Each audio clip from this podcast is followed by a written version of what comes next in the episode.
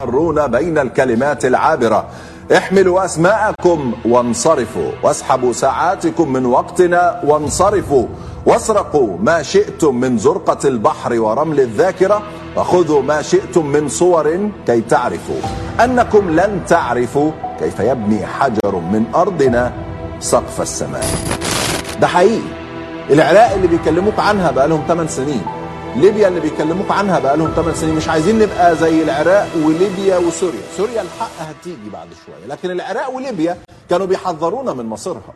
كان بيكلمك الجنرال وبيقول لك اوعى تنزل الشارع لنكون زي العراق. خلي بالك من ليبيا لنكون زي العراق. دخل الناس في العراق وليبيا والأردن أعلى من حضرتك. تستحق إن الرقم ده يبقى 35 ألف وشوية ما يبقاش 3510 الحكومة في آه، مصر سابت الحلول السهلة وراحت للحل الأصعب من وجهة نظر كثير من خبراء الاقتصاد والسياسة وهو الاقتراض الخارجي الراجل من 2016 كان واضح جدا بيعايرونا بفقرنا بس أنا مش هسكت. هتعمل إيه يا سيسي؟ أنا هبيع الدولة هبيع أصول الدولة هتنازل عن ملكية عامة هشيل آه، صيغة النفع العام وهو كله استثمارات وهو كله فلوس حلوة وهننبسط كلنا بس ما حدش يعايرنا بفقرنا يا جماعة لأن أنا مش هسكت. الناس كلها عندها حضور إلا أنت عندك انصراف. أصبح شاعرا فلم يقرأ له أحد نشر رواية فلم يهتم بها أحد. كتب كلمات أغان فلم يسمعها أحد. امتلك ناديا فلم يشجعه أحد. أنفق ملايين الريالات لشراء الولاء الولاءات فلم يحبه أحد. كل ما بفكر إن أنا أتجاهل ال- الشيء المسمى الحوار الوطني كل ما بفكر إن أنا خلاص ما أتكلمش عن المسرحية الهزلية اللي اسمها الحوار الوطني كل ما بفكر إن أنا أبص الناحية الثانية وأقول يا جماعة خلاص بقى وأتكلم مع فريق الإعداد كفاية حوار وطني لأن العملية بقت مسخة قوي وبقت سخيفة قوي. بنكتشف إن العالم كله بيسخر العالم كله قرفان زي ما إحنا قرفانين العالم كله مستاء زي ما إحنا مستائين العالم كله متضايق زي ما إحنا متضايقين من تمثيلية الحوار الوطني. الباسبور المصري الحقيقة قوته مش في إنه بيدخلك 51 أو 53 دولة وضعفه مش لإنه مش بيقدر يدخلك 179 دولة. الباسبور المصري في المركز 94 لإنه للأسف ما بقاش يقدر يدخلك مصر. الموضوع بقى صعب شوية. الأحوال تبدلت الدكتور أصبح ملطشه لكل حاجة. ملطشه للنظام للفقر لضيق الحال لمواجهة الموت والاكثر من كده ملطشه للناس. نظام ال- السيسي الحقيقة بقى عامل زي النعامة اللي بتحب تدفن راسها في الرمل. يا إما خوف من تهديد أو هرب من واقع. الموضوع بقى سياسة ممنهجة الحقيقة في عهد عبد الفتاح السيسي.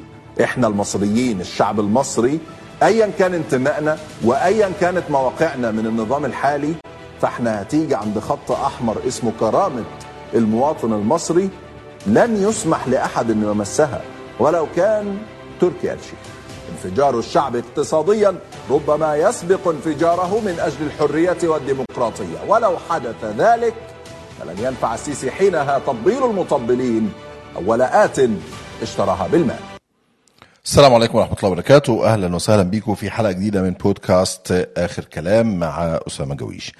كبسولة الأسبوع هي فكرة جديدة ملخص لأبرز الحاجات اللي حصلت على مدار الأسبوع ندردش فيها مع بعض. لو حد حابب يسأل في حاجة يستفسر عن حاجة أو حابب إنه حتى يختلف مع جزء من اللي بقوله دي فكرة حلقة النهاردة.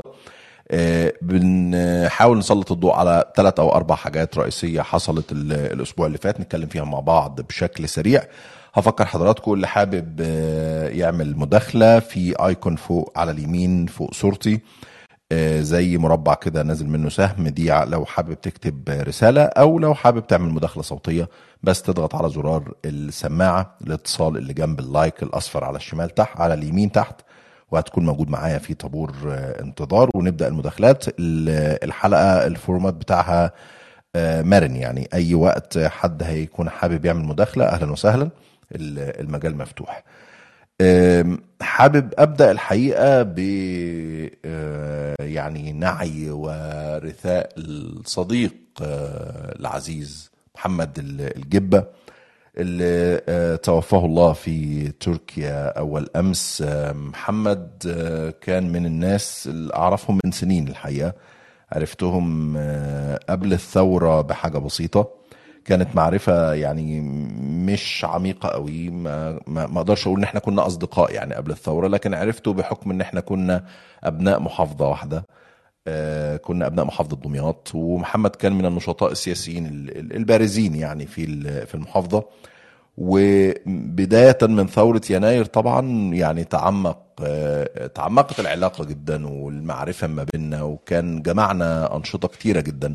بعد ثورة آه، يناير آه، كان مثلا مثلا يعني على سبيل المثال من أول الحاجات اللي كان المفروض إن إحنا نحضرها مع بعض. كان المؤتمر اللي اتعمل بعد الثورة بشهر تقريبا كان اسمه مؤتمر شباب الإخوان وكان المفروض إن إحنا الاثنين نشارك يعني من شباب الإخوان في في دمياط أنا ما روحتش محمد راح وبعد كده اتقابلنا بعد كده في انتخابات ال- البرلمان.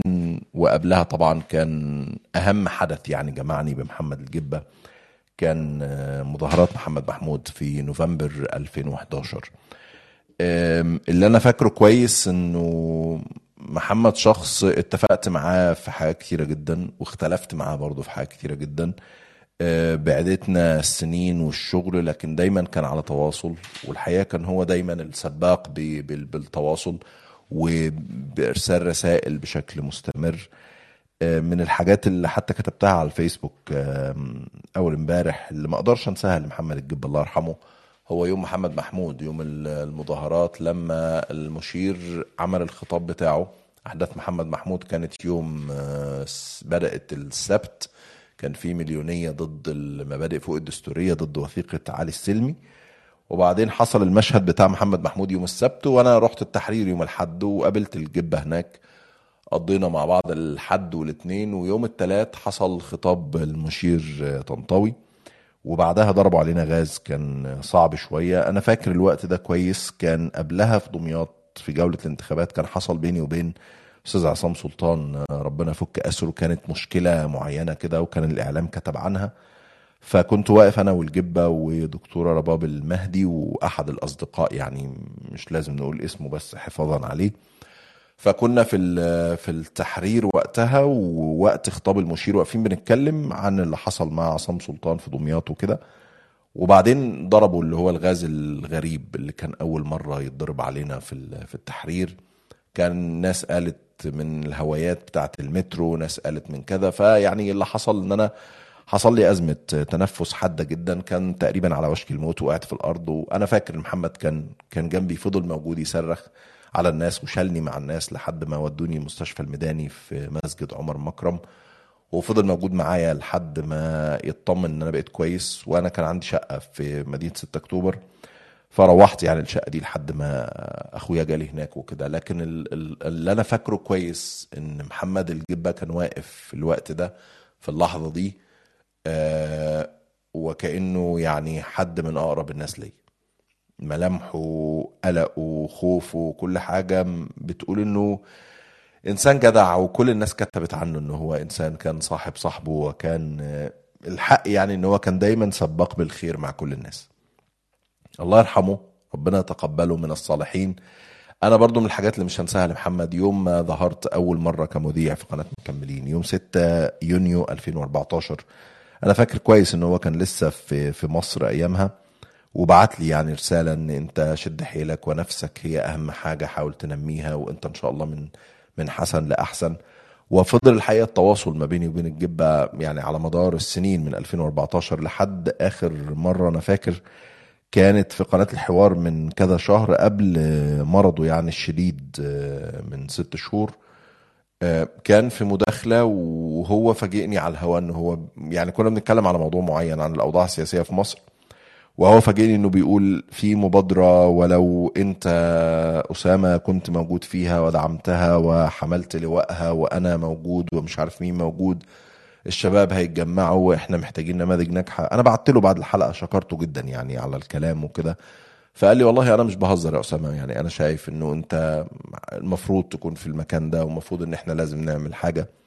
فالحق هو برغم كل الإحباطات اللي واجهت الجيل بتاعنا مش عايز أقول الكلمة اللي الناس بتقول على جيلنا يعني جيل الثمانينات بيقولوا على الجيل البائس يعني اللي ضاع زهره شبابه في في العشر سنين اللي فاتوا ما بين حلم وثورة وانكسارات ومنفى ولجوء والكلام ده. لكن الجبة كان متفائل يعني محمد ما فقدش في لحظة أمله إن في تغيير هيحصل وما فقدش في لحظة ثقته في الله عز وجل انه لا يعني سنن الله في الكون إنه الظلم ده هينتهي يوما ما وهذا اليوم سيكون قريب يعني. وكان دايما كلامه حتى من الناس اللي بتكتب عنه بدعو الجميع يدخلوا على صفحته ويقروا اللي كان بيكتبه لأنه واضح إنه كان قريب جدا منه في في السنين اللي فاتت في إسطنبول. هو الدكتور أحمد رامي أحمد رامي الحوفي. على صفحته على الفيسبوك كاتب حاجات كتيرة جمعته مع محمد الجبة الفترة اللي فاتت. كلها بتقول قد إيه الشاب ده مصر خسرته. مش هقول عيلته أو أصحابه لا يعني أنا بتكلم على وطن الحقيقة.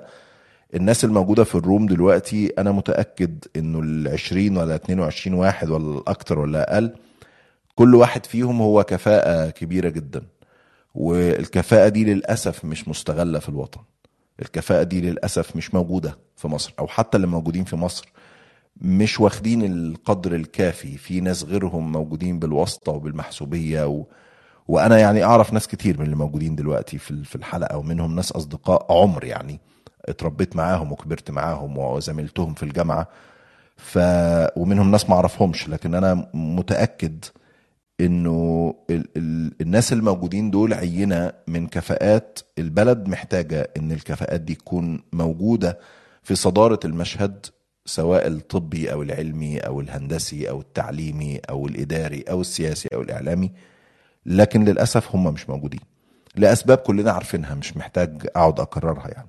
فكان من من من الناس دول الحقيقة محمد الجبه فأنا لما بقول إن البلد خسرت حد زي محمد الجبه مش ببالغ لأنه الراجل كان عنده مشروع وعنده رؤية وكان عايز يعمل حاجة يا جماعة.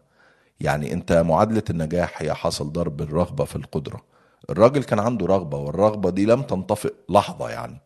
وكان دايما عايز يعمل حاجة. القدرة كان في عوامل كتير أكبر مني وأكبر منه كانت يعني بتمنع إنه الأهداف والرؤى اللي عنده لا تنفذ يعني أو ما تبقاش موجودة آه، على أرض الواقع. لكن المشهد النهاية أو مشهد الجنازة بتاعت محمد الراجل أوصى إن خالد مشعل يصلي عليه ويكون حاضر في جنازته ويشاء الله عز وجل يعني إن خالد مشعل يكون موجود في اسطنبول في الوقت ده وتصل وصية محمد الجبة وتصل رغبة محمد الجبة ويؤم المصلين في صلاة الجنازة على محمد الجبة في اسطنبول من عشر سنين لما كنت مع الجبة في محمد محمود واتضرب علينا غاز ما كان أحد يتخيل إنه واحد فينا هيبقى في لندن بينعي الآخر اللي مات في اسطنبول وخالد مشعل كان بيصلي عليه يعني. فمن الحاجات اللي, اللي الواحد يعني مستوقفاه قوي في في حياة محمد وفي موقف وفاته هو فكرة إن أنت تبقى في حاجة أنت عايش لها والحاجة دي أنت مبسوط أو مستعد أو فرحان أو جاهز تقابل بيها ربنا. سواء كانت الحاجة دي عمل بتعمله سواء كانت الحاجة دي يعني نية في قلبك مثلا على حاجة ناوي تعملها ايا كانت الحاجة دي لكن المفروض يكون في حاجة موجودة دايما بينك وبين ربنا أنت مستعد تقابله بيها في أي وقت. أنا أتذكر جيدا يعني من من المرات اللي برضو حصل بيني وبين الجبة تواصل كانت لما رحت غزة في مارس 2012 كانت قافلة اسمها أميال من الابتسامات وكنت رايح كمنسق إعلامي لهذه القافلة يعني وكانت أمي موجودة معنا في هذه الزيارة. ف... وأنا في في القطاع هو بعت لي رسالة لأنه هو راح بعدها بأشهر آه، قليلة بعد نجاح الرئيس مرسي الله يرحمه لما حصل العدوان الإسرائيلي على غزة وذهب 600 شاب وفتاة مصرية عبروا المعبر وذهبوا أمام مستشفى الشفاء في قطاع غزة وهتفوا الهتاف الشهير يا فلسطيني يا فلسطيني دمك دمي ودينك ديني. كان محمد الجبة واحد منهم.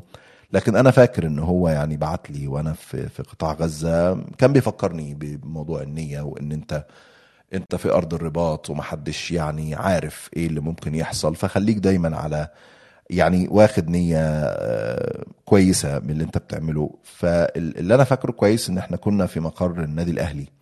في قطاع غزة. وكنت كمنسق إعلامي بصور صور على مدار اليوم وباخد فيديوهات ومقابلات. وبعدين بقعد بالليل أعمل زي مونتاج كده وأرفع الفيديوز دي على مواقع إخبارية عشان زي تقرير عن القافلة يوم بيوم.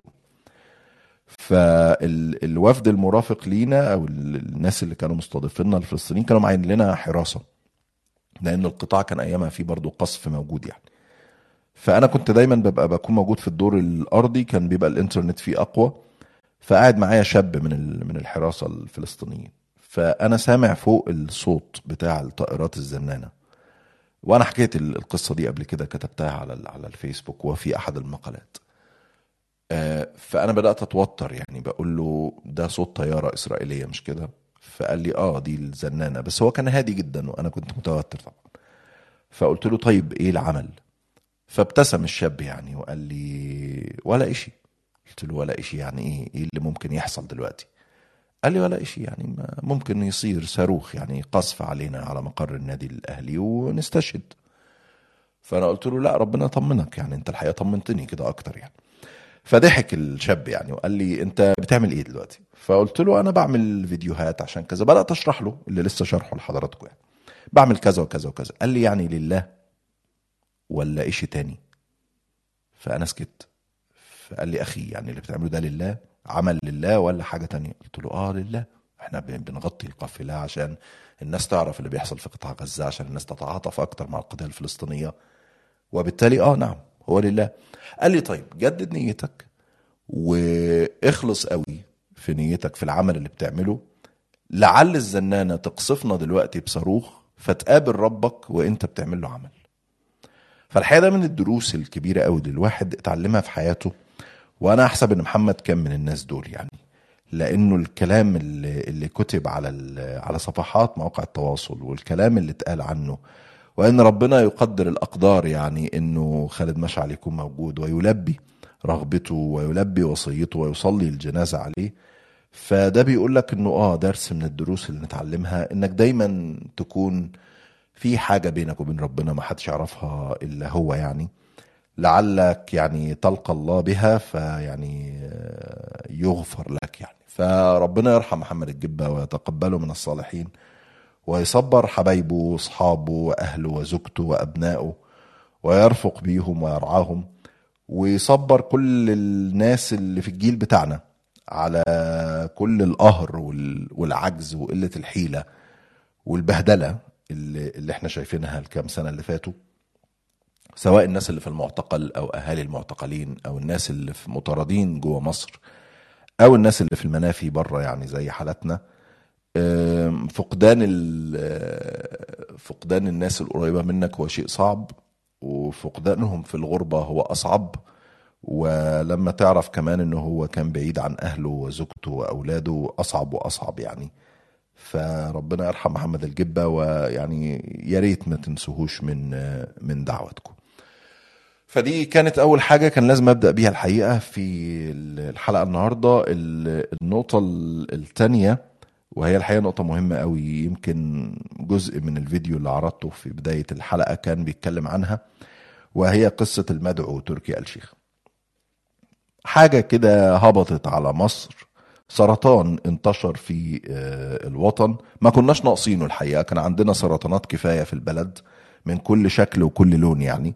لكن آه، يعني آه، تشاء الأقدار إنه النظام المصري الحالي ينبطح لدرجة بكل مؤسساته الحقيقة مؤسسات سياسية واقتصاديه ورياضية أيضا زي النادي الأهلي ونادي الزمالك. فيسلموا أكتاف يعني لشخص أرعن. زي ما وصفته في فيديو الأسبوع ده هو عبارة عن ثري خليجي آه، بيتعامل مع الحياة وكأنه سيد في سوق عكاظ يشتري هذا بالمال ويبيع تلك. ده ملخص حياة أو قصة حياة تركي آل الشيخ معانا عبارة عن راجل أبغي كذا فأنت معاك فلوس آه طب أبغي كذا إد اعطي خلاص دي قصة تركي آل الشيخ مع أي حاجة هو عايزها. سواء الحاجة دي نادي الحاجة دي شخص زي أمل ماهر مثلا أم، الحاجة دي مغني زي عمرو دياب يكتب له كلمات ملهاش أي معنى فعمرو دياب يطلع يغنيها وهو مبسوط. الحاجة دي إعلامي زي عمرو أديب فيشتريه بالفلوس. ويطلع عمرو أديب في قناة العربية يقول تركي آل الشيخ لقاني وخدني وشغلني وأواني في في مشهد حقير للغاية يعني. فالخبر إيه؟ إيه القصة اللي إحنا بنتكلم عنها؟ ليه بجيب سيرة تركي يعني في الحلقة النهارده؟ لأنه الحقيقة في جرايد مصرية نشرت إنه آه، تركي لم آه، عزاله والحمد لله ساب مصر. خبر بيقول إنه هو باع بيته وباع آه، كل أملاكه وترك الفن والإعلام والسياسة في مصر. الحمد لله. فعارف أنت كان في إعلان زمان من 20 سنة كده تقريبا كان إعلان اتصالات وبعدين مش عارف واحدة بتقول أنت فاكرنا هنزعل لأ ده إحنا هنعمل فرح وزغرطت. وكان الميم ده يعني كان منتشر قوي أيامنا من من 15 سنة كده. آه، كان دايما يعني أنت فاكرني هزعل لا ده أنا هعمل فرح واللي هي الزغرطة دي. فالحقيقة المصريين عملوا فرح وده يمكن من الحاجات ال- الغريبة شوية اللي أنا يعني م- مش عايز أقول متعاطف مع تركي عشانها لكن متخيل قد إيه تركي مستاء آه، بسببها يعني. ليه بقى؟ لأنه فكرة إن أنا معايا فلوس فبشتري الناس وبعدين أوصل لمرحلة إن أنا دخلت أكبر ناديين في مصر فاشتريت رئيس النادي ده بساعة واشتريت رئيس النادي التاني مش عارف إيه وده عملني رئيس شرفي وده عملني رئيس شرفي والدنيا بقت مسخرة. وبعدين حسيت إن أنا الفلوس دي ممكن أشتري بيها محللين رياضيين وأشتري قنوات وأشتري إعلام رياضي. بس يطلع لي شوية عيال بأمانة يعني عيال فراودة يقعدوا لي في مدرج اسمه التالتة شمال. يطلع واحد فيهم هتاف عارف انت كده لف الجاتوه على رأي مدحت شلبي. طال عمره طال عمره وانتوا عارفين الباقي ما أقدرش اقوله يعني. فطبعا دي إهانة لشخص متعجرف جدا شخص آه، متكبر جدا متخيل إن هو بالفلوس قدر يشتري كل حاجة لكن شوية عيال رجالة في التالتة شمال علموه الأدب. علموه الأدب هو واللي زيه. يعني أنا مش دلوقتي مش بتكلم على نموذج تركي أنا بتكلم على نموذج الشخص المتخيل إن هو معاه شوية فلوس عرف يشتري بيها مجموعة من المرتزقة في السياسة والإعلام والرياضة فهو كده قادر يشتري مصر أو قادر يشتري الشعب المصري. يعني يا جماعة بس ثانية واحدة ثانية واحدة في خط أحمر أنا يمكن حتى قلته في الفيديو اسمه كرامة الناس دي. الناس دي في لحظة لما بتعديها بتخرب بيتك. يعني انت بتخرب بيت نفسك بنفسك. ممكن الناس تستحمل تخاف لكن في لحظة معينة في شعرة. الشعرة دي عداها تركي آل الشيخ كذا مرة وسمح له إنه يعديها كذا مرة. للأسف من مصريين في شكل رئيس جمهورية من مصريين في شكل رئيس وزارة من مصريين في شكل عمرو أديب من مصريين في شكل أحمد شوبير من مصريين في شكل مرتضى منصور ومحمود الخطيب سمح له إنه يعدي المرحلة دي. لكن عند لحظة معينة المصريين قالوا لا. فإيه اللي حصل المرة دي؟ اللي حصل المرة دي الحقيقة إن في تقارير صحفية تحدثت عن لقاء جمع ما بين تركي الشيخ وعباس كامل مدير المخابرات العامة المصرية. وتم الاتفاق في ال- الاجتماع ده كان في مايو آه، 2022 من شهرين إنه السيد تركي الشيخ هو من سيقوم بتمويل الشركة المتحدة اللي هي تابعة لجهاز المخابرات العامة واللي بتشرف على الإعلام المصري حاليا لإدارة القناة الإخبارية المصرية الجديدة واللي هي بتمويل سعودي. طيب ده خبر اللي أنا بقوله لحضراتكم ده خبر مؤكد. اللي جاي بعد كده هي تحليلات وتقارير صحفية. ممكن تكون كلها صح وممكن تكون كلها غلط. لكن الكلام اللي قيل إنه بعد ال- ال- القعدة دي حصل خلاف ما. قيل إنه متعلق جزء منه بظهور أمال ماهر على غير رغبة تركي آل وإحنا كان لينا صولات وجولات في موضوع أمال ماهر ده الشهر اللي فات. فقيل إنه ظهور أمال ماهر كان بضغط من المخابرات العامة المصرية ما أغضب السيد تركي آل الشيخ مستشار ولي العهد السعودي. الخطوة اللي حصلت بعد كده وفقا لهذه التقارير أيضا إن تركي خد على خاطره شوية بنفس طريقة العيال الصغيرة. هو معاه فلوس بابا مديها له وبابا هنا هو ولي العهد السعودي محمد بن سلمان فمتخيل ان هو لأ هيعمل كل اللي هو عايزه فلقى يعني سنة كده لأ مش ماشية زي ما هو عايزه فقعد في الأرض وقعد يدبدب برجليه ويعيط ويقول لأ أنا مش لاعب معاكم أنتوا ناس وحشين أنا مش همول لكم ال- الشركة مش همول لكم القناة أنتوا طلعتوا أمال ماهر وأنا زعلان منكم جدا وأنا واخد على خاطري. طيب الكلام اللي, اللي اتقال بعد كده إنه تم التواصل على مستوى سيادي ما بين النظام المصري والنظام السعودي وتم دفع أموال مباشرة من ولي العهد السعودي جهاز المخابرات العامة لتمويل القناة الإخبارية المصرية أو السعودية اللي هتطلع في مصر كمان شوية. طيب حصل بعدها حاجتين في منتهى الغرابة. طلعت أمال ماهر وقالت إنها عندها حفلة ال sponsor بتاعها هو الشركة أو أحد الرعاة هو الشركة المتحدة اللي هي بتاعة المخابرات وده شيء غريب جدا لأن في contract كان بين تركي وأمال إن هي ما بتغنيش غير لحاجة تبعه هو وفي عقد قالوا ب 50 مليون ولا مش عارف كام. وكأن إنه المخابرات يعني بتعاند مع تركي. أنا برضو كل ده بقول لحضراتكم تحليلات. ممكن تبقى صح وممكن تبقى غلط. لا بأكد ولا بنفي. فعم تركي قال لك لا ما بديهاش بقى. أنا كده اتهنت قوي قوي قوي. أنا ماليش قاعدة في البلد دي. خلاص كده كفاية. أنا أروح ألميريا. النادي العجيب اللي راح اشتراه وطلعه الليجا الإسباني دي وحارس المرمى بتاع النادي ما كانش عارفه لما نزل يحتفل في الملعب في مشهد كان كان كوميدي جدا يعني. فقال لك لا أنا خلاص أنا سايب مصر يا جماعة أنا مش قاعد معاكم تاني أنا مش عامل لكم مش عامل معاكم أي حاجة في البلد دي أنا مروح. فخلاص فنزل المصريين الحمد لله كسروا وراه 100 ولا 105 مليون قلة وزير وقالوا له ما نشوفش وشك هنا تاني ما تعتبهاش لأنك إنسان كريه جدا ومكروه جدا.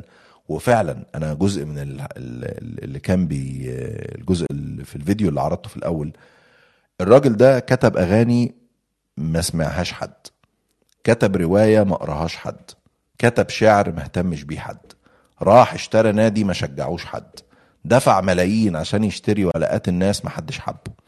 راجل غريب جدا يعني النموذج ده نموذج فج على الفشل. عارف أنا من من الحاجات محمود عبد العزيز الله يرحمه كان في فنان كده الحمد لله أنا مش فارق مش فاكر اسمه اسمه محمد حاجة.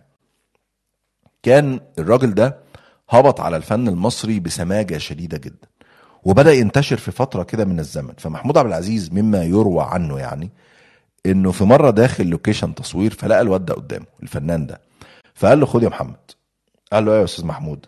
قال له عارف يا ابني الناس كلها عندها حضور وأنت الوحيد اللي عندك انصراف. فالكلمة بقت بتتقال في مواقف مشابهة. تركي آل شيخ بالظبط العبارة دي ماشية عليه. الناس كلها عندها حضور. في سعوديين كتير جم مصر واستثمروا والمصريين حبوهم. يعني الشيخ صالح كامل بتاع ال ART هتلاقي ناس بتحبه وناس بتكرهه. هتلاقي ناس بتفتكر له حاجات حلوة. حتى الوليد بن طلال. في ناس بتحبه وناس بتكرهه. في ناس بتفتكر له حاجات حلوة. قيس على كده في كل السعوديين اللي مروا على تاريخنا. بنحب ناس منهم وبنكره ناس منهم. نفس الشخص بنحب له حاجات وبنكره له حاجات. إلا هذا التركي. شخص مكروه بدرجة مش طبيعية. لو أنت إنسان سوي كريم قصدي عندك كرامة.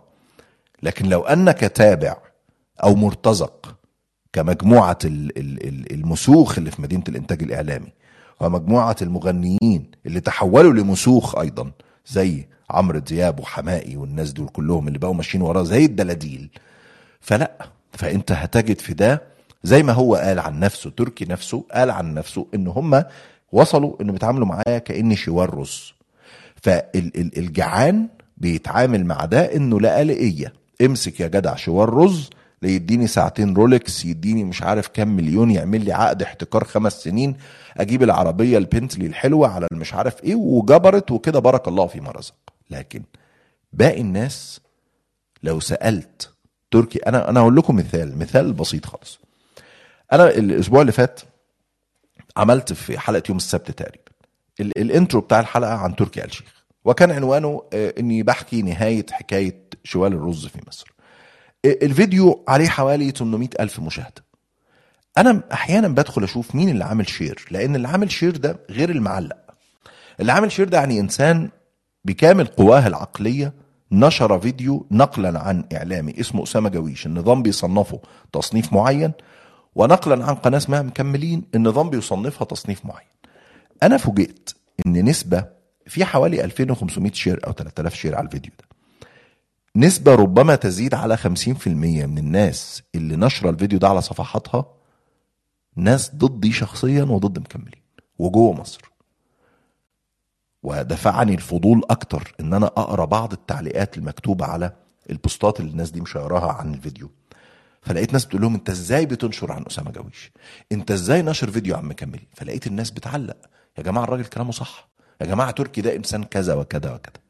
فده أكد لي حاجة إنه فعلا في قضايا معينة هنتفق أو نختلف في اتجاهاتنا السياسية وتوجهاتنا وموقفنا من النظام وأنت واقف في أنهي مساحة مع النظام الحالي؟ لكن في قضايا جامعة للشعب المصري. في قضايا جامعة لا يمكن أن يختلف عليها اثنان في الشعب المصري. إلا عديم المروءة والكرامة ممن يلهثون وراء شوار رز أو أي شوار رز جاي من دولة خليجية. وبالتالي دي قصة تركي آل شيخ بشكل سريع يعني إيه اللي حصل معاه وإيه اللي وإيه اللي تم. طيب من الحاجات التانية برضو الحقيقة لفتت نظري قوي ال- اليومين اللي فاتوا بس خلوني أفتح ال- البيان يعني. من آه، ساعتين بالظبط أنتوا أكيد متابعين قصة علاء عبد الفتاح الناشط المصري المعتقل آه، في السجون المصرية والحقيقة اللي عنده مجموعة من ال- ال- المشاكل اللي إخواته سناء ومنى سيف بيتكلموا عنه بخصوصها في بريطانيا في ألمانيا في فرنسا في كذا محفل يعني. في مقالات كثيرة بتكتب وبتنقل أخبار وتقارير عن حالة علاء وخاصة أنه هو معاه الجنسية البريطانية كما أعلنت والدته مؤخرا وبيطالبوا بخروجه. وزيرة الخارجية البريطانية ليستروس اتكلمت عن القصة وقالت إنه إحنا لازم يكون في تحرك وكان في مخاطبة لوزير الخارجية سامح شكري وهكذا. فالنيابة العامة طلعت بيان من شوية بتقول آه، خليني أقرأ بعض ال- الأجزاء يعني اللي في البيان. ورد للنيابة العامة عدد من العرائض المقدمة من محامي المسجون علاء عبد الفتاح ومفادها جميعا تعرض المسجون لتعذيب إبان تواجده بمركز الإصلاح والتأهيل بطرة فضلا عن منع ذويه من زيارته بمركز الإصلاح والتأهيل بدعوى رفض المسجون استقبال الزيارة وتخوفهم لذلك من صحة هذا الادعاء وتعنت إدارة مركز الإصلاح مش عارف إيه انتقل فريق أحد رؤساء النيابة بإدارة حقوق الإنسان بمكتب النائب العام إلى مكان إيداع المسجون. واطلع على ملفه فتبين سابق استقباله لثمان زيارات من والدته وشقيقتيه وبعض من ذويه وإحضارهم الطعام له في بعض تلك الزيارات. وآخر زيارة كانت يوم 6 16 يوليو. بسؤال مدير المركز الطبي بمركز الإصلاح شهد بأن المسجون يتمتع بصحة جيدة وأن الطبيب المختص يمر عليه وعلى باقي المسجونين بانتظام لمتابعة أحوالهم الصحية. وأنه لم يسبق معاناة المسجون من أي مشكلة صحية أو شكوى من أي أعراض. بسؤال نائب مدير مركز الإصلاح والتأهيل شهد بأن المسجون منتظم في استلام وجبات الطعام واستقبال الزيارات والتريض طبعا ده ردا على إضراب علاء اللي بقاله 117 يوم. وقد عاين رئيس النيابة الغرفة المسجون بها فتبين اتساعها وعدم تكدسها بالمسجونين حيث أنها تضم ثلاثة مسجونين فقط غيره. كما أنها تتمتع بتهوية وإضاءة جيدة وتحتوي على متطلبات الحياة اللازمة. فضلا عن حيازة المذكور لأعداد كبيرة من الكتب والمجلات بلغات مختلفة. وبسؤال النيابة العامة للمسجون علاء عبد الفتاح قرر أنه يعامل معاملة كريمة من ضباط مركز الإصلاح والتأهيل وأفراده ولا يشتكي من مكان إيداعه أو منع مستلزمات المعيشة عنه. وبعد إجابته على بعض أسئلة المحقق رفض استكمال التحقيق وطلب التواصل مع أحد أعضاء القنصلية البريطانية لحمله جنسيتها دون أن يقدم ما يفيد حمله لتلك الجنسية. ودون ورقة قدمها لرئيس النيابة طلب فيها توفير ساعة يد وراديو واشتراك الجرائد والتلفاز وزي- وزيادة مدة التريض المتاحة له. وبعدين بقى بيتكلموا إنه ما عندوش تعذيب وما عندوش أي حاجة ومش عارف إيه وبتاع. طيب. أنا قريت الخبر بتاع بيان النيابة العامة. قريته كذا مرة والله. وكل اللي جه في بالي اللقطة الشهيرة جدا جدا جدا أشهر لقطة في السينما المصرية في فيلم البريء لما نظفوا العنابر ونظفوا الدنيا عشان جاية لجنة من حقوق الإنسان تشوف صلاح قبيل في السجن لأنه كان روائي مشهور وكان ليه كذا وكذا وكذا فبيان النيابة العامة طبعا ليه بي ليه بيعمل كده؟ لأنه من كذا يوم طلعت أخبار إن أحمد دومة تم التعدي عليه وإن علاء عبد الفتاح ممنوع من الزيارة ومحدش يعرف أخباره وإضرابه عن الطعام 117 الإندبندنت البريطانية كتبت DW كتبت صحف فرنسية كتبت. هنا Channel Four استضافت منى سيف وعملت معاها interview عن القصة. بي بي سي هنا عملت لقاء كبير برضو مع سناء سيف واتكلموا. أصبح في حالة رأي عام وده نظام يخاف ما يختشيش. النظام اللي بتفضحه وتجرس له بره بيخاف وبيجيب ورا. ودي القاعدة العريضة مع أي نظام ديكتاتوري مش بس النظام المصري. فاللي حصل باختصار شديد إنه الضغط كان كبير جدا وكان السؤال طمنونا على علاء أو فين علاء؟ وبدأ الموضوع يكبر جدا وأنا تابعت امبارح مجموعة من الصحفيين التقال جدا في بريطانيا زي جاك آه، شينكر مثلا وجاك آه، أو جاك شيكنر. وهو أحد الكتاب الرئيسيين في الجارديان البريطانية وله كتاب عن مصر وكان مراسل الجارديان في القاهرة لفترة طويلة إبان ثورة يناير كتب عن موضوع علاء عبد الفتاح. وناس كتيرة جدا كتبت ومنهم senators في الكونغرس الأمريكي ومنهم أعضاء في مجلس العموم البريطاني. وبالتالي القصة بدأت توسع بره سيطرة النظام المصري. ما هو انت مش معقول لو انت بتطلع تقول على أسامة أو على مكملين إن دول أصل دول الإرهابيين بتوع كذا مش هتعرف تقول ده على الجارديان مش هتعرف تقول ده على الاندبندنت مش هتعرف تتكلم على وزيرة الخارجية البريطانية مش هتعرف تطلع ال senators اللي في الكونجرس كلهم إخوان. مش هتعرف تقول على ال DW في ألمانيا اللي هي الصحيفة الرسمية هناك إنها آه، مدفوعة. مش هتعرف تكذب منى وسناء سيف في كل شهادة بيقولوها. فتطلع النيابة العامة ببيان خايب زي ده عشان يقول لك أصله علاء عبد الفتاح يا جماعة مش مضرب عن الطعام وعنده الحقيقة كل حاجة. كان ناقص بس يقول عنده فاكر أنت اللي هو DVD. عنده كل حاجة يا جماعة خلاص عنده PlayStation جوه وبيلعب وبيعمل كل اللي هو عايزه. بيان هزيل جدا وبيان عرة جدا خلينا أحط يعني المصطلح المناسب. فعلا ده بيان عرة. لا يليق بالنيابة العامة المصرية ولا يليق بقيمة مصر ولا يليق بأي حاجة يا جماعة. يا جماعة اختشوا عيب بقى. يعني ما صحش كده. قال لك ما ما طلع لناش وثائق تثبت إنه بريطاني الجنسية. هو يطلعها لك من السجن إزاي؟ يعني يا إلهي ما هذا التخلف؟ ما تروح لخالد علي المحامي بتاعه وهو هيطلع لك الوثائق ده هو أصلا لو ما كانش قدمها يعني ليكوا وانتوا مش معترفين بده لأن المرة دي الموضوع مفصلي جدا عند النظام. لو أن نظام السيسي رضخ هذه المرة وتم الإفراج عن علاء بطلب بريطاني وهو المحكوم عليه أو المسجون لأنه آه، تظاهر دون ترخيص وخرق قانون التظاهر فالمعبد بتاع التظاهر والإرهاب والقضايا والمش كل ده راح. خلاص. هيبقى لا عندنا قضاء ولا عندنا نيابة ولا عندنا بطيخ عندنا سلطة. فالنظام واخد معركة علاء عبد الفتاح إنها معركة حياة أو موت. ولن يرضخ للضغوط الأجنبية إلا لو الفضيحة وسعت أكتر من كده وهي هتوسع. أنا بقول لكم يعني يعني ال ال ال ال الشغل اللي بتعمله منى وسناء في أوروبا وفي الولايات المتحدة لا شغل بيزعج النظام جدا جدا جدا. وشغل بيخشى منه النظام بشكل آه، مش طبيعي يعني.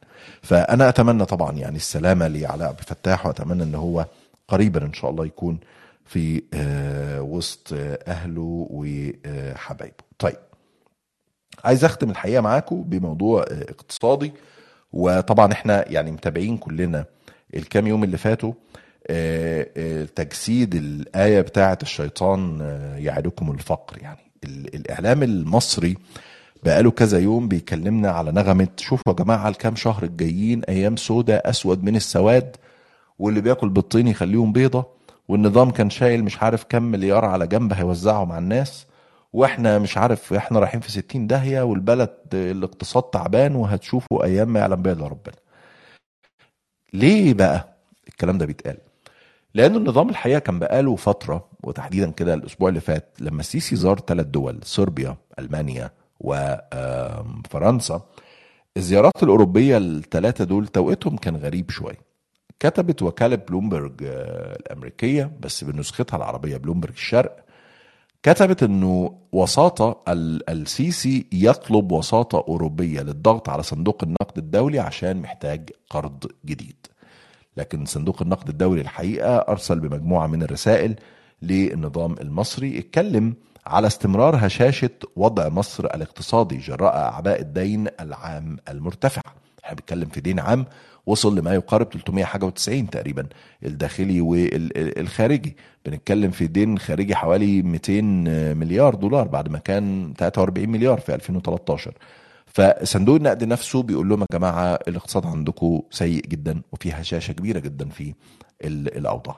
النقطة الثانية أن هناك حاجة إلى إحراز تقدم حاسم بشأن إصلاحات مالية وهيكلية أعمق لتعزيز القدرة التنافسية للاقتصاد المصري. إحنا طبعا في مؤشر التنافسية إحنا في مركز متراجع جدا يمكن المركز قبل الأخير حاجة زي كده في مؤشر ال- التنافسية. صندوق طالب مصر بتحسين الحوكمة وتعزيز القدرة على الصمود في مواجهة الصدمات. النظام بيسعى للاقتراض الخارجي عشان يواجه الصدمات وبالتالي آه، هو بيواجه أزمة كبيرة جدا. صندوق أيضا قال إنه يجب أن تعزز تنمية الاقتصاد القطاع الخاص وتقليص دور الدولة. وأنا بقول الحقيقة لصندوق الدولي إن ده مستحيل يحصل لأن هو مش قايم على القطاع الخاص هو قايم على اقتصاد الجيش وعلى دولة الجيش اللي اتكلمنا عنها كتير قوي من 2013 فالملخص الحقيقة إنه ربنا يكون في عون يعني أهلنا في آه، مصر. واضح فعلا إن الشهور الجاية وفقا لكلام النظام وفقا لرفض صندوق النقد الدولي لتقديمه لهذا القرض إن إحنا مقبلين على أيام آه، صعبة جدا. أتمنى فيها السلامة وأتمنى فيها آه، يعني سعة العيش لأهلنا في مصر اللي ما يستاهلوش والله اللي بيحصل ده. الشعب المصري والناس في مصر يستاهلوا أفضل من كده ألف مرة. يستاهلوا نظام بيحترم نفسه وبيحترم شعبه. ما بيرخصش نفسه لأمثال تركي آل شيخ. ولا يذهب للاقتراض عشان يعمل أطول برج وأكبر جامع والكلام الفارغ اللي معمول في المشروع الوهمي اللي اسمه العاصمة الإدارية الجديدة. على كل حال بشكر حضراتكم جدا. بكرة إن شاء الله عندنا حلقة الساعة 12 منتصف الليل بتوقيت القاهرة. هنتكلم فيها عن بريطانيا شوية كانت المفروض دي حلقة الأسبوع اللي فات لكن للأسف الضيف يعني تعذر إنه يكون موجود معانا. فبكرة إن شاء الله معانا أحد الصحفيين المقيمين في بريطانيا. هيكلمنا شوية عن ليستروس وزيرة الخارجية وريشي سوناك وزير المالية السابق وهما المرشحين الأقوى الآن أو المرشحين الوحيدين الآن لتولي رئاسة الحكومة بعد بوريس جونسون. إيه السيناريوهات الموجودة؟ مين الأفضل فيهم بالنسبة للعرب بالنسبة للاجئين بالنسبة لقضايا الشرق الأوسط وأيضا حقوق الإنسان؟ فبكرة إن شاء الله استناكم الساعة 12 منتصف الليل بتوقيت القاهرة. السلام عليكم.